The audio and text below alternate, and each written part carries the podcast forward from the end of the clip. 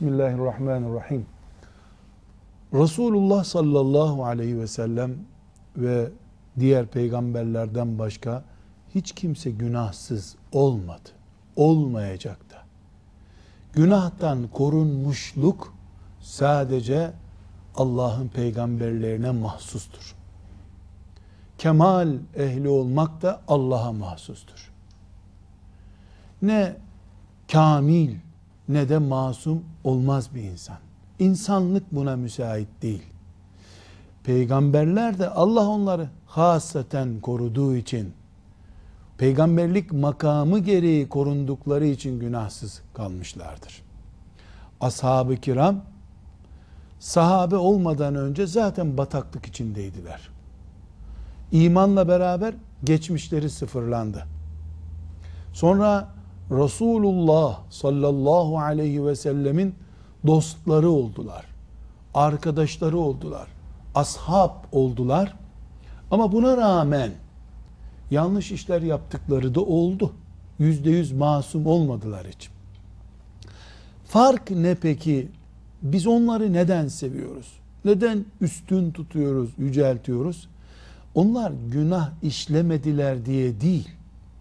Günah ve hatalar içinde bulundular. Lakin Allah ve peygamberi onları ikaz edince inatlaşmadılar günahlarla. Anında gözyaşı akıttılar. Hiçbir şey olmamış gibi geriye döndüler. Resulullah sallallahu aleyhi ve sellem niye böyle yapıyorsunuz deyince ama biz haklıyız demediler. E bizim de haklı olduğumuz taraflar var.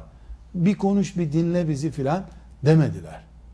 Peki ya Resulallah biz pişman olduk dediler. Allah'ın kanunu da nedir?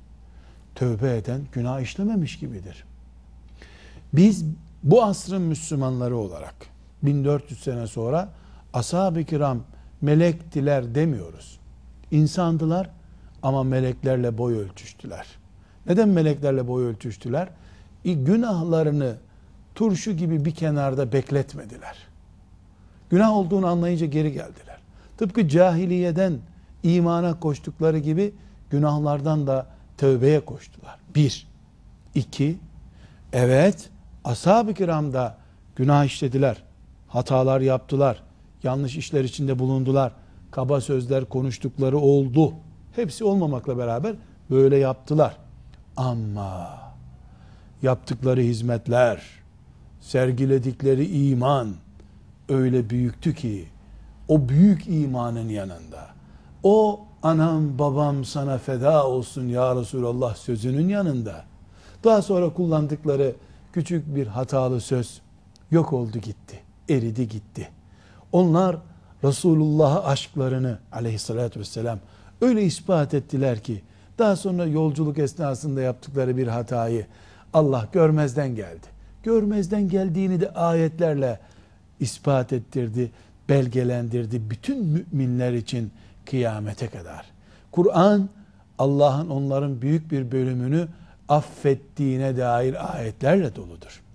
Onlar Uhud'da, Bedir'de, Hendek'te, Tebuk'te, Hudeybiye'de o muhteşem günlerde sergiledikleri muhteşem tablolarla ispat ettikleri imanları, samimiyetleri, ihlaslarıyla günahlarını sildirdiler. Bu günah sildirme deyimi o kadar enteresan bir örnekle ispatlıdır ki Bedir'de sergiledikleri samimiyetle Bedir muharebesinde sergiledikleri samimiyetle gelecek günahlarını bile bağışlatmayı bildiler. Allah onlardan razı olsun. Sevgilerini içimizden eksik etmesin. Velhamdülillahi Rabbil Alemin.